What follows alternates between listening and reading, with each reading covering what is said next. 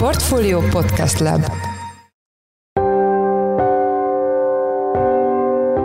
Szép napot mindenkinek! Ez a Checklist, a Portfolio napi podcastje május 4-én szerdán.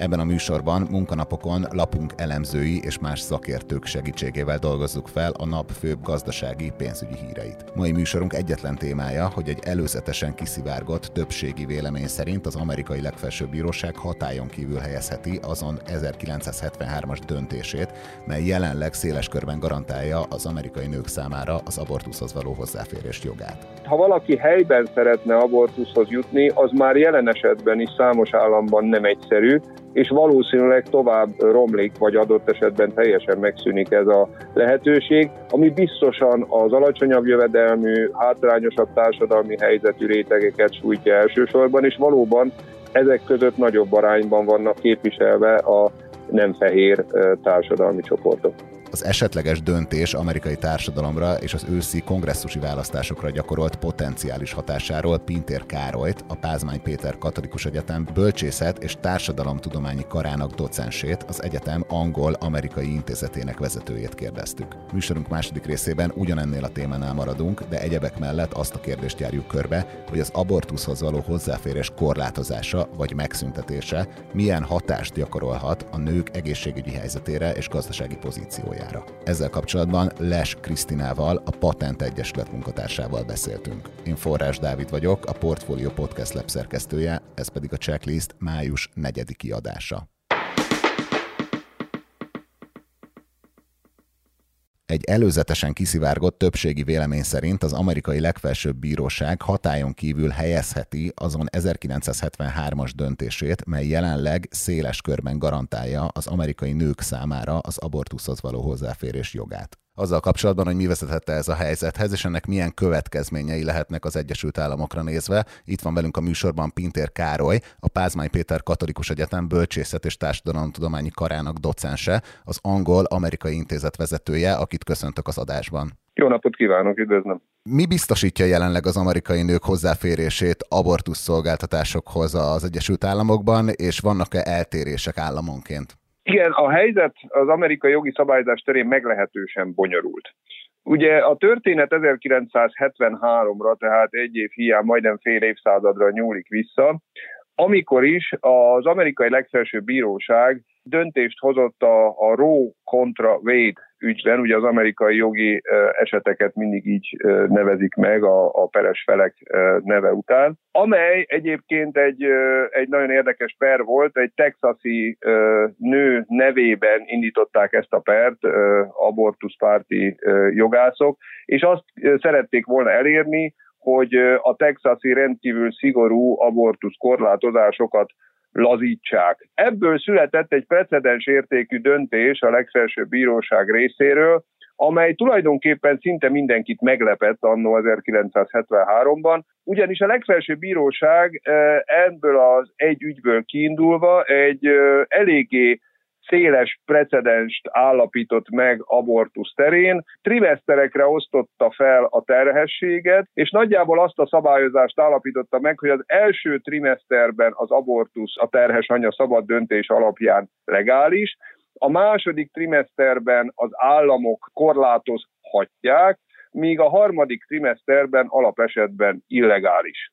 Tehát ez a 73-as legfelsőbb bírósági döntés voltak éppen, bár jelentékeny módosulásokkal máig az Egyesült Államok szövetségi abortusz jogi szabályozásának az alapja, de rögtön hozzá kell tennem, hogy ez nem egy teljes körű jogszabály, hiszen ez egy legfelsőbb bírósági döntés, ezért aztán ez a döntés, miközben ö, alkotmányjogilag az egész országra érvényes, lehetővé teszi az egyes államoknak azt, hogy saját hatáskörben ezt különböző módon korlátozóa, vagy módosítóa, vagy értelmező saját jogszabályokat alkossanak, és természetesen alkotnak is. Tehát van egy nagyjából egységesnek nevezhető szövetségi precedens döntés, és van 50 államnak 50 féle jogi szabályozása az abortuszra. Gondolom ebből már világos, hogy miért mondom, hogy a helyzet eléggé bonyolult. És miért vizsgálja most felül a Roe kontra védet az Egyesült Államok legfelsőbb bírósága, és a minapi szivárogtatás alapján mi lehet az oka annak,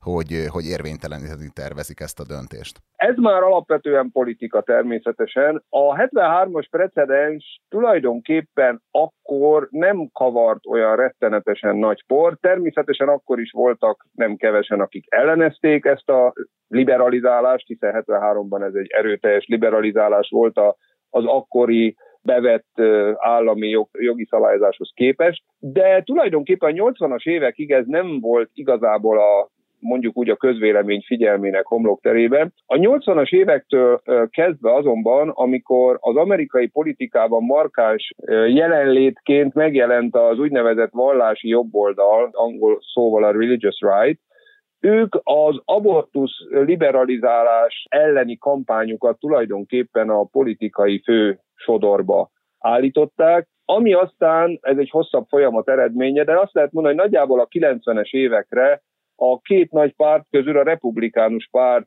egyik fő politikai szlogenjévé vagy célkütézésévé vált. Magyarán szólva azóta Amerikában gyakran kultúrharcként is emlegetett politikai indítatású közszférában zajló értékviták egyik központi kérdése lett az abortusz. Kialakult ugye két elég markáns álláspont, úgy szokták az, az amerikai angolban ezeket nevezni, hogy az életpártiak, vagyis az abortusz ellenesek, illetve a választáspártiak, tehát akik azt hangsúlyozzák, hogy, a, hogy az abortusz kérdése elsősorban a nő szabad választási jogának a kérdése, és ebből a szempontból a, hát nem is az abortusz pártján, de a nő választási jogának a megőrzése mellett kardoskodnak.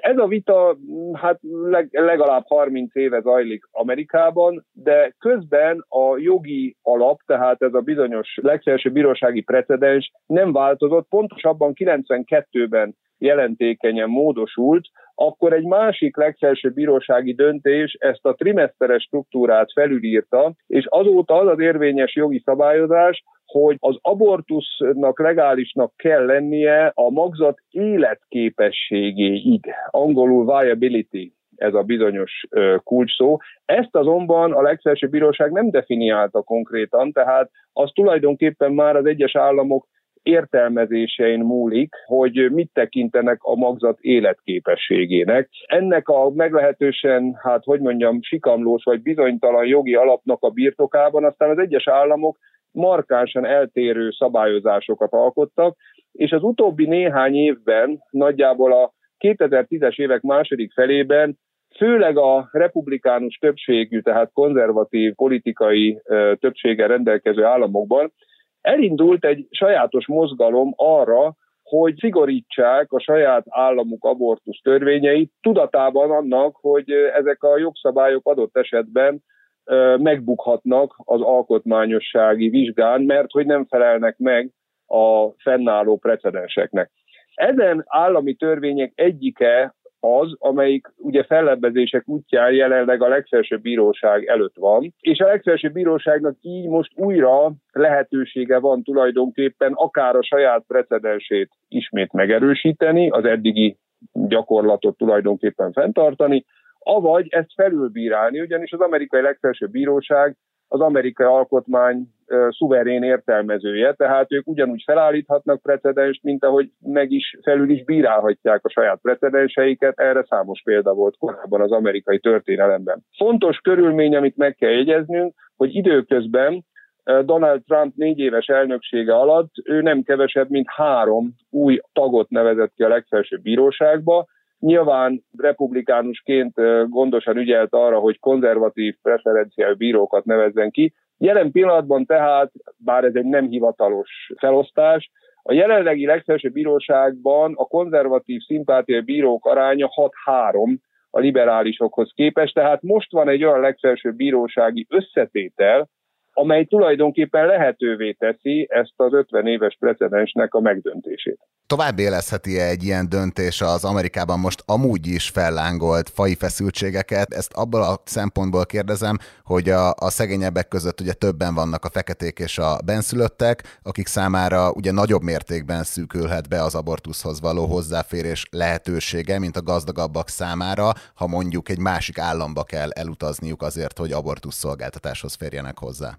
Így van, ez már jelenleg is egyébként egy rendkívül egyenlőtlen vagy aránytalan felállás, hiszen az említett államokban, például Texasban, vagy Mississippi-ben, vagy Georgiában, ahol ezek a korlátozó törvények már korábban ellettek fogadva, és jelenleg is érvényben vannak. Ezekben az államokban most is nagyon nehéz adott esetben egy terhes anyának abortuszt igénybe vennie. Nem illegális, csak mondjuk olyan nehezítések állnak fönn, hogy az egész államban mondjuk csak két vagy három olyan klinika van, ahol abortuszt végrehajtanak, mert különböző adminisztratív szabályozásokkal korlátozták ezeknek a klinikáknak a legális működését. Tehát valóban pontosan az a helyzet, amit ön is mondott, minél jó módú valaki, annál könnyebb számára az abortusz igénybevétele, hiszen ha éppen olyan államban él, ahol ez nehézkes, minden további nélkül elutazhat egy másikba, ahol ö, nyilván nem ingyen, de végrehajtják rajta a, a, az eljárást.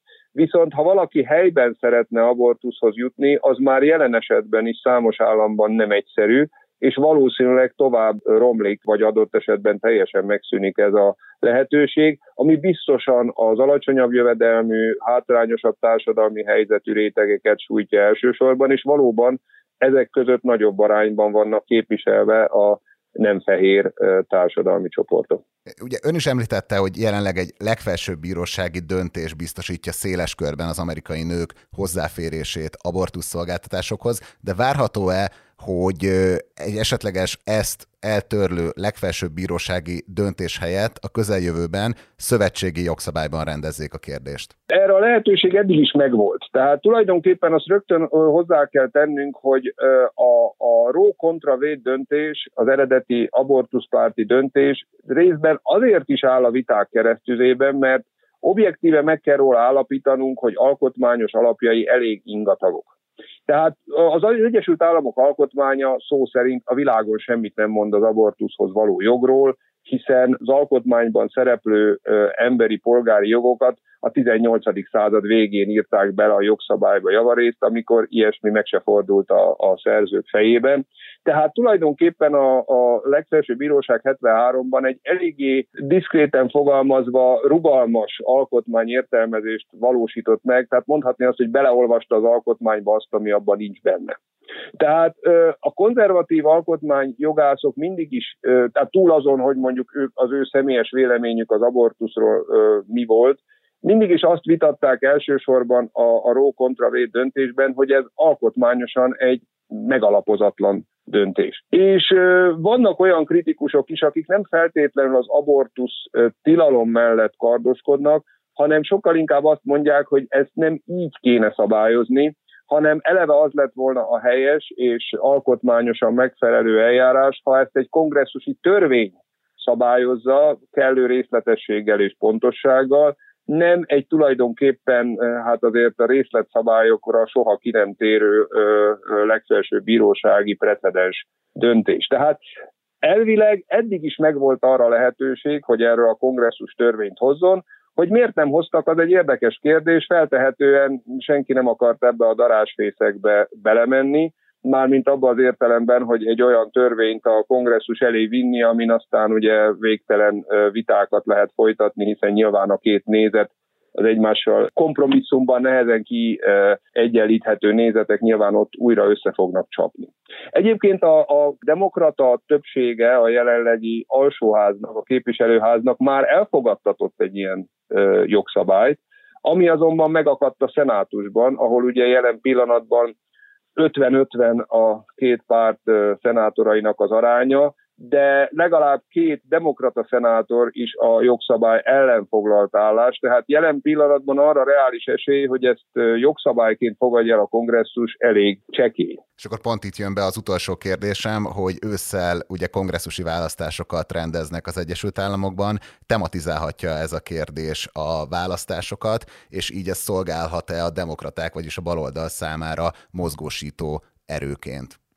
A válaszom az, hogy lehet, de nem vagyok róla meggyőződve, hogy ez, ez mondjuk egy döntő faktor lenne. Én azt hiszem, hogy az amerikai közvélemény nagyobb részét azért jobban izgatja jelenleg a, a megélhetési problémák, tehát a, a, az erősödő infláció és hasonló anyagi kérdések, amennyiben valóban, mert ugye ezt azért hangsúlyozni kell, hogy ez a kiszivárgott vélemény még nem egy végleges döntés. A legfelsőbb bíróság egyébként pont ezért nem szivárogtat soha előzetes véleményeket, és most elég nagy a felhördülés ezzel kapcsolatban, hogy a, a legfelsőbb bíróság szigorúan titkos eljárás rendjét valaki súlyosan megsértette ezzel a szivárogtatással.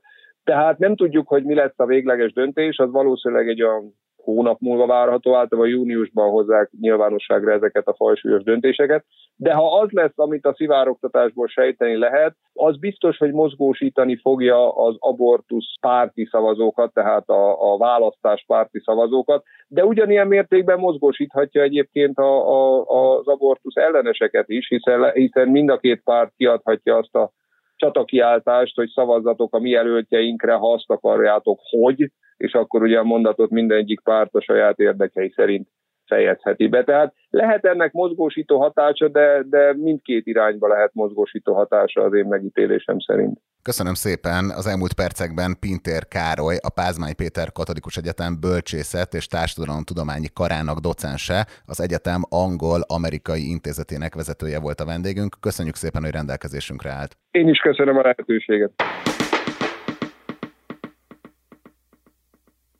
Maradunk a mai adásunk egyetlen témájánál, melynek aktualitása, ahogy már említettem, hogy egy előzetesen kiszivárgott többségi vélemény szerint az amerikai legfelsőbb bíróság hatályon kívül helyezheti azon 1973-as döntését, mely jelenleg széles körben garantálja az amerikai nők számára az abortuszhoz való hozzáférés jogát. Az ügyel kapcsolatban itt van velünk telefonon keresztül Les Krisztina, a Patent Egyesület munkatársa, akit üdvözlök az adásban. Köszönöm.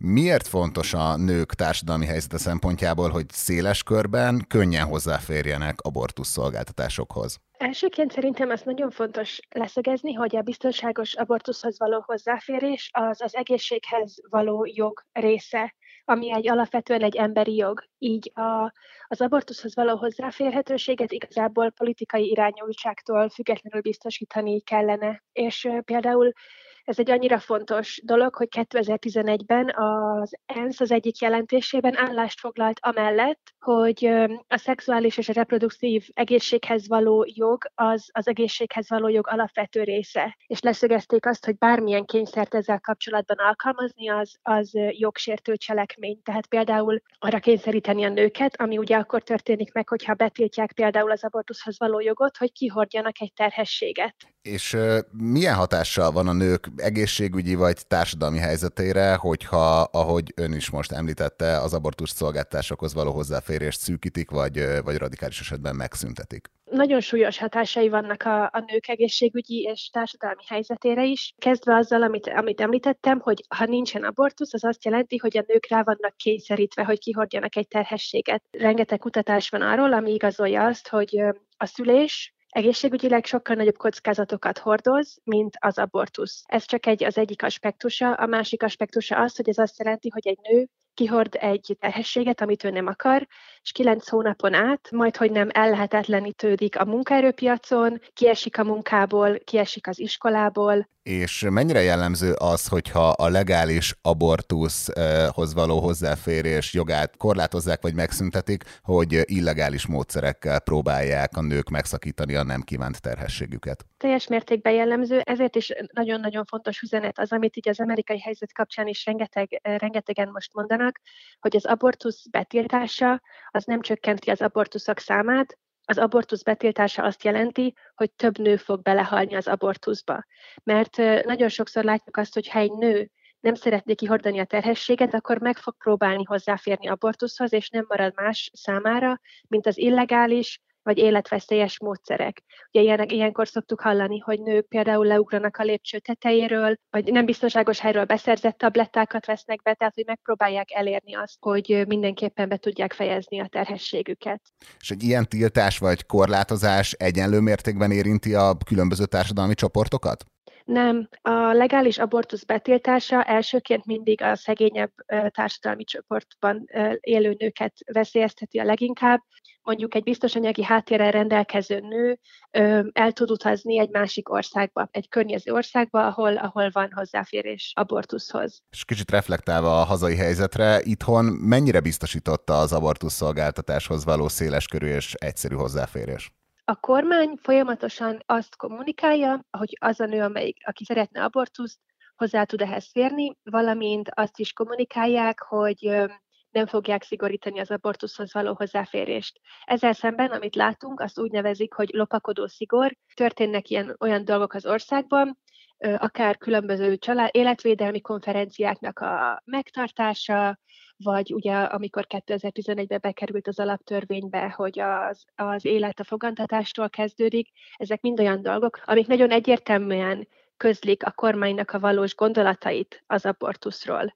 Amúgy jelenleg Magyarországon a terhesség 12.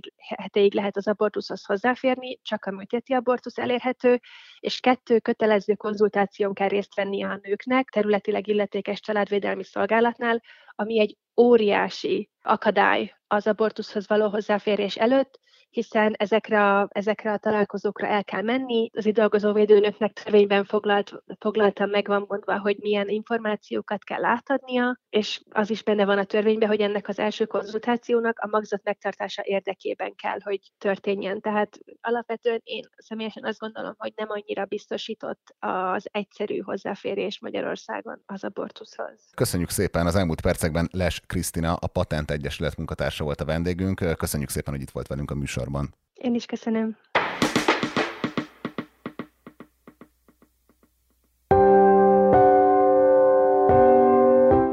Ez volt a Checklist, a Portfolio napi podcastje május 4-én. Ha tetszett az adás, iratkozz fel a Portfolio Checklist podcast csatornájára valamelyik nagyobb podcast platformon, például a Spotify-on, az Apple Podcasten vagy a Google Podcasten, hogy semmiképp sem maradj le a jövőben megjelenő új műsorokról.